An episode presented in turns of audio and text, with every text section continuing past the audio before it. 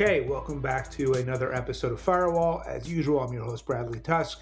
Uh, today is a Tuesday episode, so it's me and our friend Hugo Lindgren talking about the news of the day. Hugo, uh, welcome back. Thank you. Uh, the news of the week, I suppose. I don't know what the news of today. I, I, I want to tell you that the most, the big news of my day. I just got back to New York, and the Kmart on Astor Place is closed. Did you know that? I, you probably don't I, go there very often. I did not know that. Did you go there a lot? You know what? Not like I mean, we didn't love it or anything, but you know, when there's a big store that sells cheap toilet paper near your house, you tend to use it sometimes. You know. Right. Yeah, it was right around the corner from you, huh? Yeah, exactly. So we we would go there, and it, you know, it was like this thing when it opened. Like everybody thought, like this is the death of downtown. You know, like a big box retailer coming in there, and then of course, like all things in New York, it just sort of becomes part of the landscape. Like you don't even care about it anymore. Um, but now that it's gone, I, I feel a little. It feels ominous to me. Like yeah, for, for sure. Well, in that location, I mean, my God, right? Like the foot traffic and all the stuff through there. I've, I've, heard people bemoaning the death of CVS or Walgreens in their neighborhood. You know, um, yeah, pe- people don't like chain stores, uh, but they like having fewer options, even less. Yeah, having to, to, walk further. Yeah, you know, we, we say that, but um, I'm sure we're both ordering stuff online like crazy. Um, well, as you mentioned last week, though, your wife like she Harper does not like to, but you know what? That's not really true. Packages show up all the time. She doesn't like to order from Amazon. She she discourages it. She doesn't like. She doesn't use Amazon. She discourages Amazon in general, but she also doesn't like to shop. So like she gets her clothing online and, and stuff like that. So you know the stuff's always showing up. So you know if, if we've been talking on this podcast over a while now about kind of the impact of COVID and just how New York City is doing in general. And if you have a city that um, has less of a value proposition and is less appealing because crime is way up and the streets are dirtier and everything feels less secure and less safe. Um, and at the same time, you know, there's uh, been this flight of uh, people, at least from their offices, which has resulted in lots of restaurants and bars and stores either getting hurt or shutting down completely um, all that kind of builds on itself, right? And just like a good, clean, safe, fun city just keeps attracting more things that work, uh, the opposite is true too. And so, yeah, the, the, problem with Kmart being closed isn't just that people Kmart lost their jobs and uh, people like you lost a shopping option. It's just indicative of, of where we are in New York right now, and I think it's uh, it's problematic you know, one thing I keep expecting to happen is that is that sort of rents will come down and some kind of cool new things will start moving in, but you don't see much of that yet. And and in our experience um, with the bookstore that you're opening in in the fall, um, you know, we we did not uh, we did not encounter a bevy of of bargains when we started looking for. No, I mean, I think we got a decent price, but yeah, there was. I, I thought when we were like, hey, we're going to open up a bookstore, like we would just like within an afternoon have 25 great locations to pick from and we would just pick the best one and be done with it. And it wasn't. It took us took us a while and a lot of a lot of walking around and looking at places and we got a great place. But yeah i mean th- that's the weird thing and I, I, I think it's you know part of it is the economic incentives for landlords uh, of having vacant space um, compared to tenants. And i think that some of the as i understand it at least some of the clauses as they have in their mortgage agreements give them more forbearance and forgiveness if, if a space is empty um, than if it's rented at a lower price. And so it seems like, even though it feels illogical, because arguably there ought to be a market and a price for every single location, one way or another. Um, if you are a really big landlord, uh, it's not necessarily in your interest to fill every single spot unless you can get the price that you want. And in the world that we're in between e commerce and COVID and everything else, I think it's hard for a lot of stores to to get that kind of activity going. Yeah, definitely. The big topic we're going to talk today, which sort of came up in the context of the of the Biden administration's sort of eh, sort of slow moving on the on the two big pieces of the infrastructure package. Um, it, for you, that that uh, kind of uh, inspired some further thoughts on a on a, a, new sort of alignment in terms of parties in the in the in Washington. You want to walk through what you? Sure. You know, I was it, it, it was kind of in part inspired by just the constant dysfunction in Washington, uh, but part also inspired by I was talking to someone and they were saying how you know we've got to create a third party and that's the key to everything. And I thought about it, I was like, it's really not right or or let's put it this way a third political party that would challenge the Republicans and Democrats at the margins. You know, might occasionally have a, a, a positive impact, but by and large, it's creating another of something that already doesn't work, right? We already have political parties that are, uh, you know, not particularly successful. Um, and so creating a, a, yet another failed one to me makes no sense. But then I was like, okay, what would it look like if you had, you know, three political parties and do whatever you want? And, and if you think about it, uh, there are sort of three predominant ideologies in Washington um, that if you reorganize along those lines, it, it, could be a lot more interesting and effective. So, uh, as we see, because they get so much attention, the far left and the socialists, right? So that's AOC and Sanders and Warren and I know you didn't read it, but Maureen Dowd had, a, had an interview with with uh, with Bernie Sanders that caught a lot of attention this weekend. But uh, as what as did he say? ran in the New York Times, I, I know. I, I, wouldn't see it then. But what did uh, what, what did Bernie say? Well, nothing that you don't already know, except that when they talked about uh, the the two or three million dollar package, he said that was much too low, and the figure that he was going for is six. Yeah. Oh, right. You know, I, I think I saw coverage of that then. Yeah. Um, look, right. So, but so in fairness to Bernie and his ilk, they have a point of view, which is Government should be as big as possible, as comprehensive as possible. Tax rates should be as high as possible, and the public sector should run everything. It's not a point of view that I agree with. Uh, whenever their point of view has been tried out uh, at scale in different countries, it hasn't worked. But nonetheless, it's a point of view and it's an ideology, and therefore that would be one party, the socialists, right?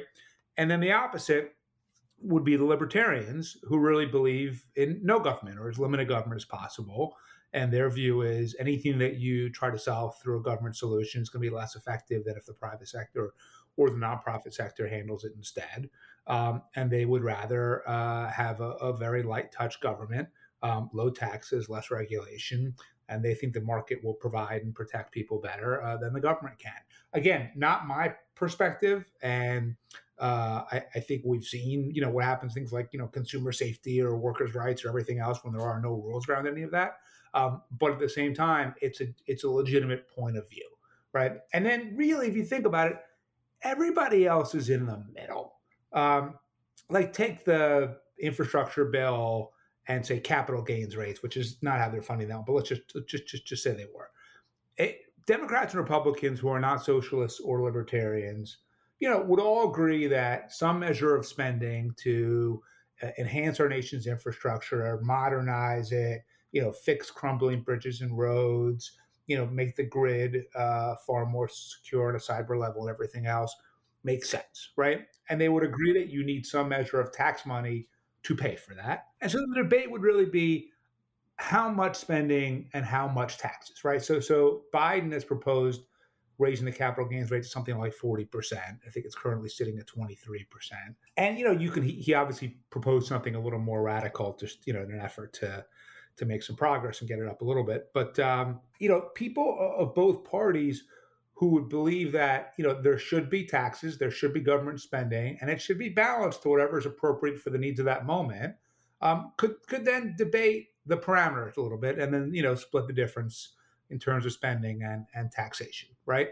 It, if you had that, I would argue the vast majority of Republicans and Democrats would fall into that bucket. And right now, because they've got to get reelected in a partisan primary system, where turnout, as our listeners know, is incredibly low and tends to be the most ideological, they often have to pretend to be far more left or right wing than they actually are uh, in order to get reelected.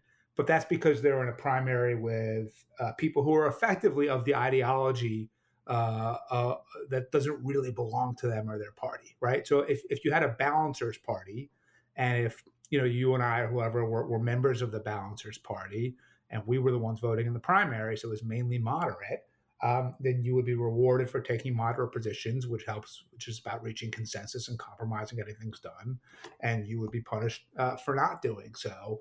So, so the neat model, it, it certainly lines up in a in a in a kind of perfect world, but but um, what what are the actual like? What, what's the path to get there? And and I'm going to ask you to to to not go immediately to mobile voting, although I know that's yeah. No, no, I, I won't. Um, look, the path is is the two current parties have to officially splinter, right?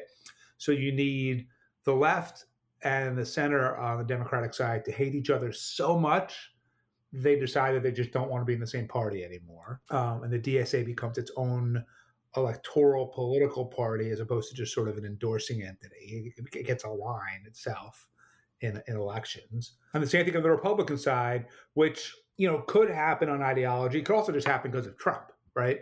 It, it, it, might not break up in terms of libertarians and the people who are a little more moderate. It might break up uh, of Trump supporters and Trump opponents.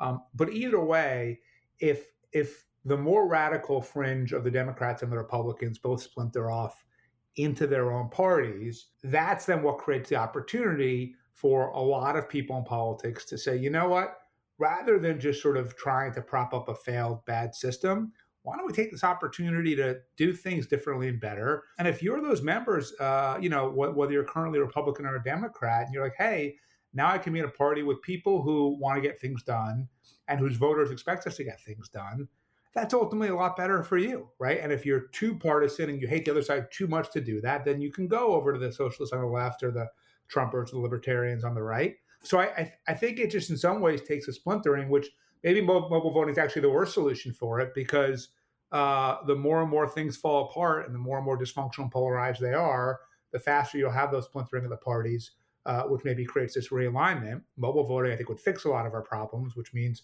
we might not sort of fall and degrade to the point where, where this becomes necessary. So, okay, but that's that's a, that's an argument for how it, it could happen, not an argument for like how to make it happen. So, what, what I mean, you know, in in your line of work, you can't very well go around trying to splinter the Democratic Party and expect to like you know get a lot of new clients. Um, like that's, a, that's a that's a like a that's just an anti sort of establishment approach. Yeah, I mean, right. I mean, look, personally, luckily, our, our work doesn't depend on partisan politics one way or the other, so I don't particularly care. But overall, you, are right. Um, I, I, think what you would try to do is you would try to sow unrest, right, which already exists, by the way.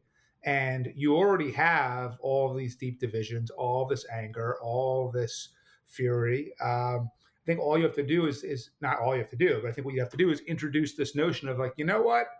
Bernie Sanders, like you're right. You shouldn't have to deal uh, with Nancy Pelosi or something like that. You shouldn't have to deal with people who are a little more center left and moderate than you are. You should be able to move things through based on your ideology.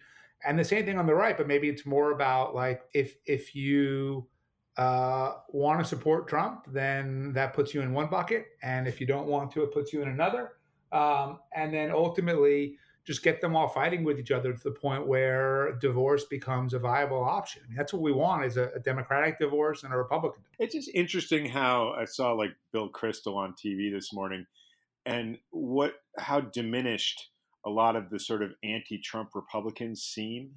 You know, like like yeah. you'd think they'd have this great moment where where they could really like uh, make this terrific case and sort of rise in prestige and, and influence and instead he, he just he just seemed like just completely out of it and this just hobbyist like out there in the world and um I mean, I never loved him one way or the other, but um, but it was it was kind of pathetic.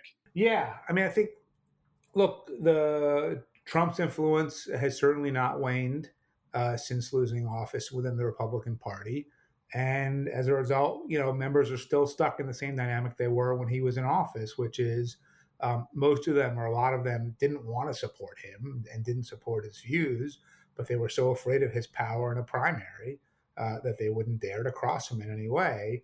Um, even though Trump is out of office, we still we, we seem to still be in that same dynamic, right? There's occasionally someone courageous like a, a, a Mitt Romney that steps forward and separates himself, but it, it's pretty few and far between. I feel like we haven't heard much from Mitt recently, but maybe I just haven't been reading the right stuff. I, it seems like he had his sort of moment last year with. The, it, yeah, I mean, in a weird way, what he would have to do now if he wanted to continue to be relevant um, is be that 50th vote for Democrats on some stuff, right?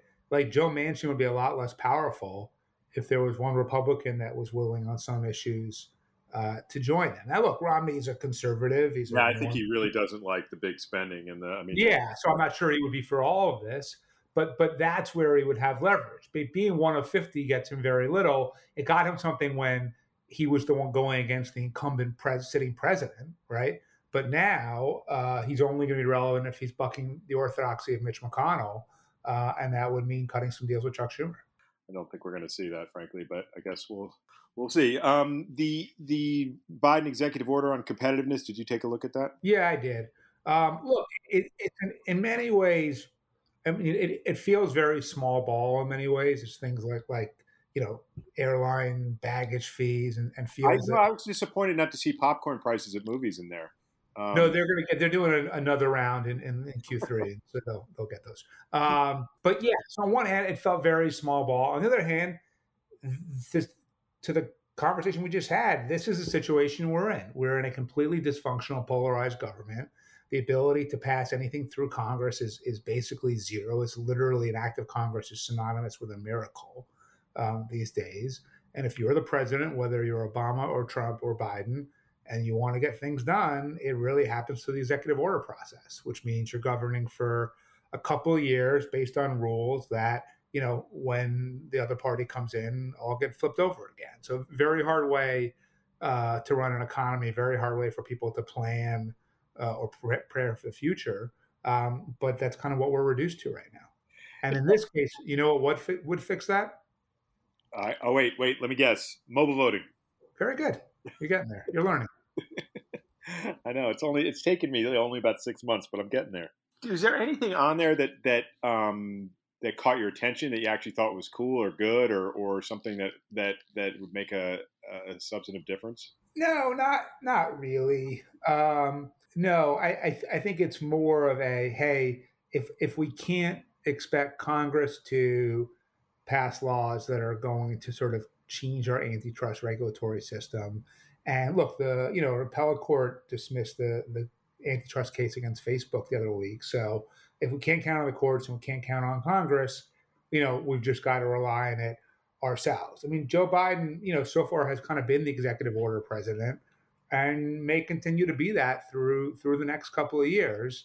Um, and that's kind of like I said, what what we're reduced to. It is a, a sad state of being. But even when you have the president, the House, and the Senate all in one party, it still doesn't necessarily mean things get done. So one issue that just is kind of gaining uh, strength is just the sort of unvaccinated problem and the spread of COVID in places where people um, where vaccination rates are lower. Which I looked up. I, I, I was sort of curious about the uh, seatbelt law. You know, when that was when that was passed. Um, I actually was surprised to discover that you know there's one state where you don't have to wear your seatbelt. Do you know what state that is? Louisiana. No, interesting. It's not Louisiana. It's New Hampshire. Um, but the uh, but the, they also have the they, they have these good surveys, and, and Louisiana and Mississippi are way down in terms of the percentage of people who do wear seatbelts, although they're still way over fifty percent. Um, but I was I was thinking about this, and I was wondering like what like if you were the vaccine czar, what do you think would possibly work to to to get vaccination rates up in these places? I mean, I guess to some degree, people getting sick and dying ought to help a little bit. Um, but but is there anything that could be done that's not being done? Yeah, I mean, I think the thing that you could probably do is just say we are going to shift liability and responsibility here, right? So you, you can choose not to get va- uh, vaccinated. It is not a federal mandate, but if you choose not to take advantage of this free program, and you get sick and you get COVID or anything kind of related to it uh, your healthcare costs are your own. They're not going to be covered by insurance. They're not going to be covered by Medicare. They're not going to be covered by Medicaid. Um, your employer is not responsible for them. You know, if if you choose to take the risk uh, of not being protected against COVID when it is so easy at this point to avoid taking that risk, then you are also choosing to take uh, the liability and responsibility that comes with it. Now, I don't know that sort of a shifting of liability is automatically going to trigger this mass you know movement to get vaccinated. But I do think that if someone gets sick and then all of a sudden they're getting hit with a twenty five thousand dollar hospital bill they probably can't pay, uh, and their friends and family see that. Um, that's a pretty strong incentive, right? Because you know once that once that bill is out there and you're not paying it, you got to work that off in some way, and that has a real world impact on your life. Feels like the left and the right would come together to stop that, though. I mean, the the uh, the left is worried about people who don't know better, who aren't you know who aren't informed or haven't found out or, or live in communities where you know they they're sort of brainwashed in one way or another um, not to do it, and and the right obviously thinks of it as a, a great sort of uh, impingement on freedom. Um, so it seems like that would be a you you need your balancer party to get that one through. Uh, what if you were um, to say health insurers, you no longer have to cover anyone who won't get vaccinated? I wonder if they would be like, great, we can drop all of these low performing, low margin customers or if they would say, you know what, it doesn't help us because younger people are not getting vaccinated uh, at a greater uh, rate than anyone else, and those are normally our cheapest customers because they don't have that many medical problems. So it, it may not do them that much good, actually. Um, you sent me a, an editorial earlier in the week from the Wall Street Journal, and they it was it was kind of like a paint by numbers uh, Wall Street Journal editorial attacking the teachers unions for for wokeness. Um, why did you send that to me? You said you wanted to talk about it, and I, I read it, and I was like, yeah, this just seems like another day in the life. But there was something about it that. Well, here's what it was: is it was you know it was a typical journal piece about like how evil the teachers unions are and how they're so worried about you know who's sufficiently woke that they're missing the point of of what they're supposed to be doing. And, and I just was surprised by, in my view, the naivete of that editorial, which was they, they they went for such the obvious point of red meat of like, you know, bash teachers unions to Wall Street Journal readers, like okay, um, that, that they kind of missed it, which is what what the NEA and AFT are doing is is fucking brilliant in my view, which is their view is. Um, in reality, they are taking positions every single day on behalf of the teachers and adults in the system against the interests of kids, right? Uh, almost every single thing that they do takes money away. You sound, now you sound like the Wall Street Journal. well, but, but yeah, because I don't disagree with the Journal on Teachers Unions, right. but I think they miss the point here, which is, you know, the, the teachers unions typically have to advocate or choose to advocate for policies that either result in money going uh, away from other parts of education and into their pockets or requires less work, less accountability, less results, less everything else. None of the things that teachers unions advocate for are typically in the interest of actual kids. And by the way, when we say kids, at least a place like New York City, we, we mean black and brown kids, right? Um, because the public schools in, in, many big cities are overwhelmingly uh, children of color who have lower income. And so if if your day job was to was to hurt low income children of color, right? If your day job was to screw them over every single chance you got, you would want to obscure that as much as you could too, right? And so the best way, the best misdirection play, the best way for them to sort of get away with that is that they go the other way and say, we are the most woke, most progressive, most left wing uh, organization ever. We support every fringe left wing cause and, and, idea. Because being for critical race theory is free.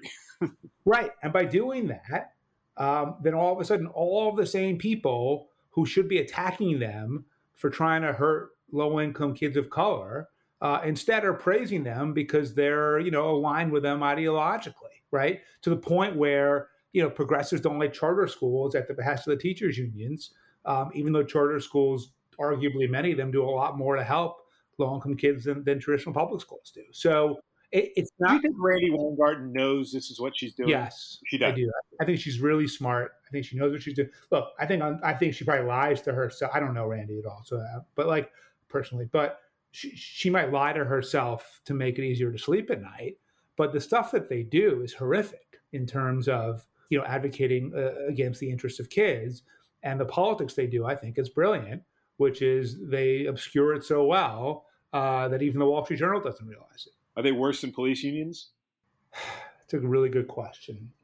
So the argument for no would be police unions are looking out for the interests of police officers, arguably at the expense of other public safety needs, right? Just like teachers unions are looking out for the interests, economic interests of teachers at the expense of other educational needs. At, you know, if it, it, it kind of depends, right? If if ultimately the police unions are arguing for more money, less work, less accountability, um, which is what the teachers unions tend to argue for, then yeah, they're probably pretty similar.